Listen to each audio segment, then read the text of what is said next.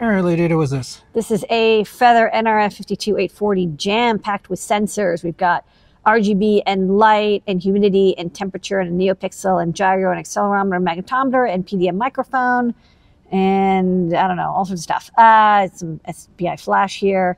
And then, uh, you know, of course, a Bluefruit chip that can run Arduino or CircuitPython. So this is the Feather Sense, which has been out of stock for like many years due to part shortages.